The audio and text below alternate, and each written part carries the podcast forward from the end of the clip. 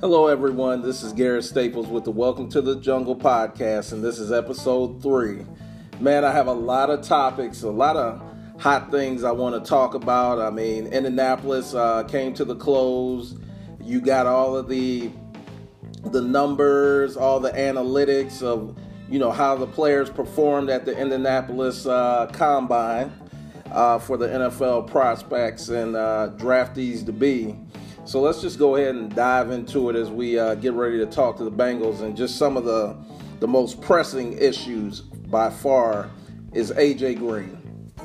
Okay, uh, AJ Green.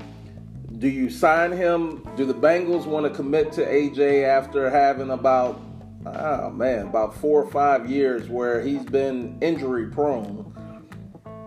Do you want to co- commit that long money or do you want to go ahead and just franchise AJ. Okay? That's a major decision for uh, Cincinnati and and for Mike Brown, uh, Katie Blackburn, Troy Blackburn, uh, Duke Tobin, and for Zac Taylor and and the staff. Uh, you know that's that's a big decision, but you also have to take in consideration also we're looking to do a reset here in Cincinnati and if you're taking Joe Burrow, you got to have weapons for Joe Burrow to be able to throw to. And when Joe Burrow was interviewed, he was like, if I'm going to Cincinnati, of course I want A.J. Green there. I, I need to have that weapon outside to throw to. And if you go back to Baton Rouge and to LSU and where Joe Burrow had his success, he was surrounded by athletes uh, and weapons for him to throw to at his disposal. And that's no different here in Cincinnati. You're definitely going to need AJ Green back. He's definitely still the number one receiver on on the Bengals uh, team on their roster. And then you also look at potentially the Bengals. They're they're going to have to get more explosive at the tight end position as well. Um, you when you go back over to LSU, just looking back at what Joe Burrow had to throw to uh, Randy Moss's son, he's an athlete. The big target, uh, somebody uh, Joe really utilized actually in the championship game had a had a great championship game. I believe it's Thaddeus Moss, and just moving on. If you're going to bring in a starting quarterback, a franchise quarterback, I don't know about you Bengals fans, but I don't sleep at night well knowing that Cordy Glenn doesn't want to be in Cincinnati. Okay. Jonah Williams didn't play, he played meaningless football towards the end of the year, so we still don't know what we have in him. And these are the two guys right now, respectively, that are supposed to protect Joe Burrow's blind side. I don't sleep well at night like that. I know in football, you build your teams inside out.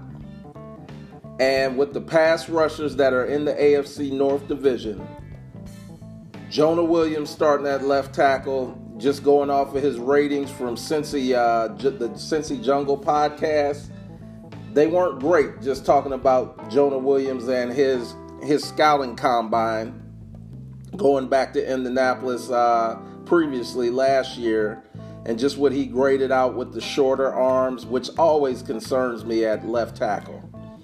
Okay? And then you look at a guy like Cordy Glenn, who he doesn't like the medical staff that the Bengals have. Uh, kind of one of those same situations with Trent Williams, where he didn't trust the medical staff uh, in Washington. And we also know with Cordy Glenn, with the the concussions, that whole type of deal. I think you want to go ahead and try to move on from Cordy Glenn and use him as draft capital. Anything you can really get for him, which I think you you could maybe move him to a team and trade him to a team like the Giants and get some draft capital back, uh, some picks or anything like that. That's a major boost for the team. That I mean, the Bengals, even when you draft a quarterback, this team has a lot of holes to fill. I feel like you, your offensive line, you need to fill holes. The defensive line, it needs to be revamped. So there's still a lot of holes on both of the uh, lines. And like they say, when it comes to football, if you can't win in the trenches in your offensive line and your defensive line, you're going to be ineffective. You're not going to win any ball games. And you could see that as far as the Bengals stopping the run, and you could see that with Joe Mixon having to juke in the backfield uh, before he even gets past the line of scrimmage. Things have to be f- fixed along the uh, offensive line. Okay? And let's just talk about Bobby Hart. I don't know the Bengals. I don't know what Jim Turner, the offensive line coach, I do not know what he sees in Bobby Hart. Uh, I, don't, I don't know what the staff sees in him. I think Bobby Hart is a great rotational player. I feel like there was a reason why Bobby Hart and the Giants, the Giants decided to move on from Hart. And when it comes to Hart, he's a great rotational player, but you need bookends on your offensive line. So I don't know if that means that the Bengals they need to go at left tackle, they need to go into free agency, or in the right tackle, you can you can normally find those a little bit easier uh, at the right tackle position. But the Bengals they need to find and they need to upgrade both their tackle slots, the left and the right tackle. I know a lot of Bengals fans get on me and they say, "Well, Garrett, you're you're a homer, you're a Buckeyes fan through and through. You hate Alabama." But let me just say this about the Bengals. Dating back to Andre Smith, Dre Kirkpatrick. Just looking at the Bengals' track record and what they do drafting Alabama Crimson Tide players. Look at the history of the Bengals going back to Willie Anderson, drafting him out of uh, Auburn, um, Rudi Johnson, and I believe even um, Ickey Woods. I believe he came out of. I have to fact check that. I have to look that back up. But um, just looking at uh, the players that have, uh, if it wasn't Ickey Woods, uh, it's James Brooks. I might be confused on that one. I, will have to go back on that one and uh, pull that out for you. But what I'm saying is, certain teams draft from certain colleges better than others. And for some reason, like the Bengals should have taken Mack Wilson at linebacker. That was a need that still hasn't been fully addressed for the Bengals. Okay, and then you remember last season during the draft, the Steelers moved up one spot before the Bengals so they could go ahead and draft Devin Bush. So that's still a need for the Bengals right now. Okay, and as I just work my way through some of my my, my notes and let's just talk about receiver and let's talk about the potential of AJ Green, and I hate to say it, and the Bengals after which is being rumored all around the league that you franchise AJ Green after that year they don't do a long-term deal. So I'm thinking in my mind while you have AJ Green on the roster while you have a rookie receiver who can kind of be groomed by behind AJ, excuse me, for a year or so. Here's some names to look forward to in the draft for the Bengals, so they can maybe make that uh, transition transition from uh, AJ and find another uh, a starting uh, wide receiver because the best availability is durability, and we all know that AJ he has just not been able to stay on the, the football field, and that has really hurt the Bengals. So, uh, uh, names you can think of some prospects: uh, Brandon Aiyuk out of uh, Arizona State. Okay, uh, Tyler Johnson out of Minnesota. Uh, Donovan Peoples Jones out of Michigan. his ball skills were, oh my goodness, outrageous you know, and, and, I call them that team up north because I am a Buckeyes fan, but I have to respect his game and what he did in the combine uh, when it comes to Donovan Peoples Jones for uh, what he did at the combine in Indianapolis. I mean, his vertical jump it was it was off the charts, And then here's a couple other names. You know, somebody that you could maybe get in a little bit the later rounds. Uh, a Ben Victor, who he was a little bit underutilized at Ohio State, but has that prototypical height uh, that you would like to see out of a wide receiver. And I don't know if his hands and his route running is as good as, say, the wide receiver uh, Michael Thomas down there at New Orleans. But body types a little bit, you could kind of see that. And that could be a sleeper pick for the Bengals of Ben Victor. And let's just go back to uh, Clemson, but I know the Bengals would have to move up to probably take uh, uh, Tee Higgins. But those are just some names that I throw out there. And just going to the tight end position, I think the Bengals, they'll probably bring uh, Tyler Eifert back, but you still need to get younger, and they need an impact player at the tight end position. Uh, targets and weapons for Joe Burrow to basically be able to throw to. Okay? And we're looking at the linebackers, and for for one of the first times ever, uh, just dating back for decades, the Bengals are really rumored, and I think they feel the pressure of the fan base to actually spend some money in free agency and not just resigning their own. And the free agent linebackers, it's not a great crop uh, to spend just spend money on uh, frivolously. Uh, so here are some names that I look for in the draft that could really be nice to pair with the Germaine Pratt. Okay, uh, let's talk about a guy named Kenneth Murray for the Oklahoma Sooners. Great athlete, sideline to sideline player, can cover, can hit, can run. I mean, uh, everything that you could want in a uh, linebacker. So that's a name I throw out there.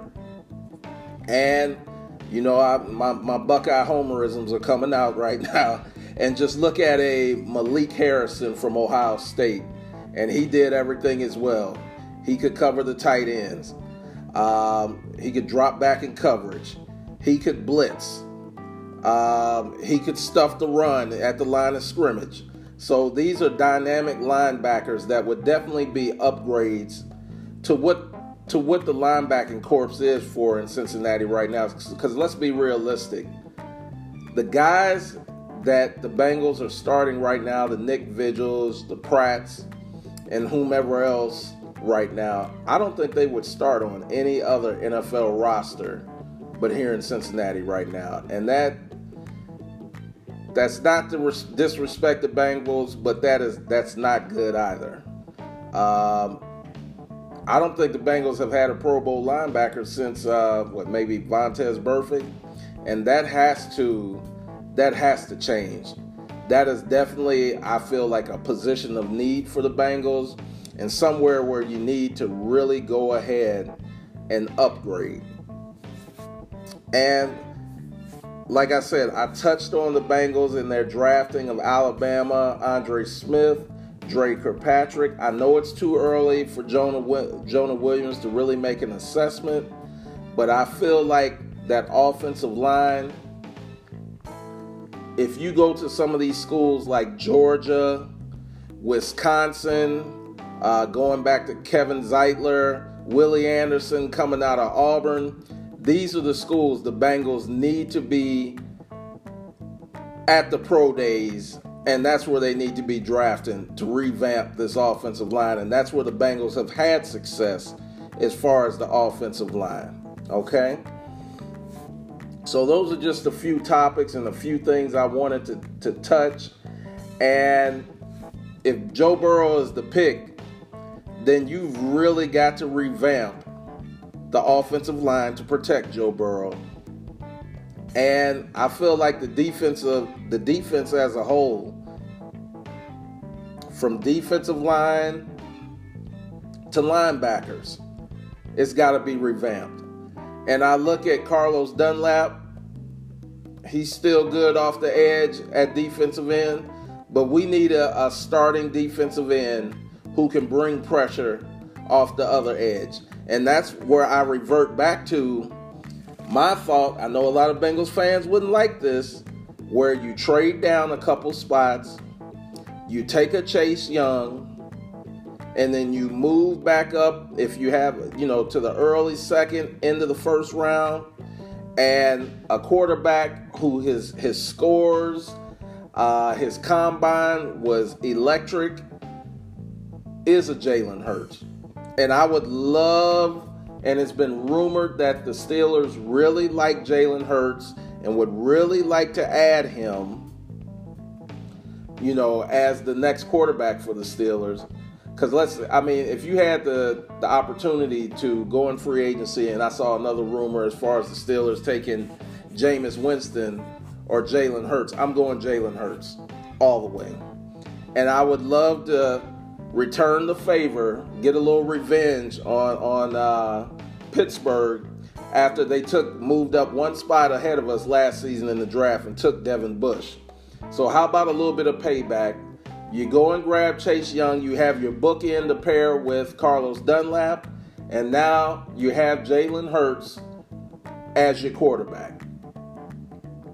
You have an athlete, an elite athlete, uh, uh, one of the most disruptive forces, the most disruptive force in college football in a Chase Young.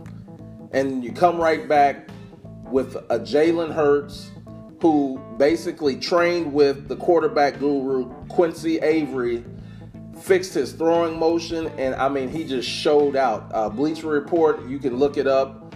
Uh, his reviews for Jalen Hurts. Uh, if you watched NFL Network and you saw Steve Mariucci, and, and, and I watched that, just watch Jalen Hurts do the, the, the chalk talk, where basically Steve Mariucci, he'll draw up a play, then he'll erase it and then I just watched Jalen Hurts. He just got a he's got a confidence, a swag. He he put the the play back up on the chalkboard, and I mean even delivering how the play was supposed to go, where the wide receiver, how the and you'll see it. He said the tight end is supposed to sit outside of the uh, tackle and drop down right there. I mean, he just had a swagger, a confidence, Jalen Hurts that the Bengals haven't seen before at the quarterback position. And I feel like Jalen Hurts, he's played at Alabama, he's won a national championship, he's been there, he's done it. And then he went to Oklahoma and he learned just offense and, and how to read coverages under Lincoln Riley. And I just think those are two advantageous situations where you, you learned under Saban. Saban's more of, I feel like his offenses are game management, but he started to open up a little bit. And then you go from there and become a total complete quarterback and passer by going to Oklahoma and learning under Lincoln Riley under that that passing scheme of Lincoln Riley's. Because I mean, just look at it. You have Baker Mayfield up in Cleveland uh, first round pick, first pick in the NFL draft. Then you come back and you turn around for Arizona with Kyler Murray. I mean, just look at what Lincoln Riley is doing and how he grooms these quarterbacks for the next level. And I say Jalen Hurts is a steal. And, and, and it basically addresses two needs over just one for the Bengals that addresses the pass rusher, the edge rusher that the Bengals so desperately need because they had they were one of the lowest teams as far as pressuring. And then also as far as quarterback play, you have your quarterback for the future. Okay? Because there's a like I said, there's a lot of holes that the Bengals need to address.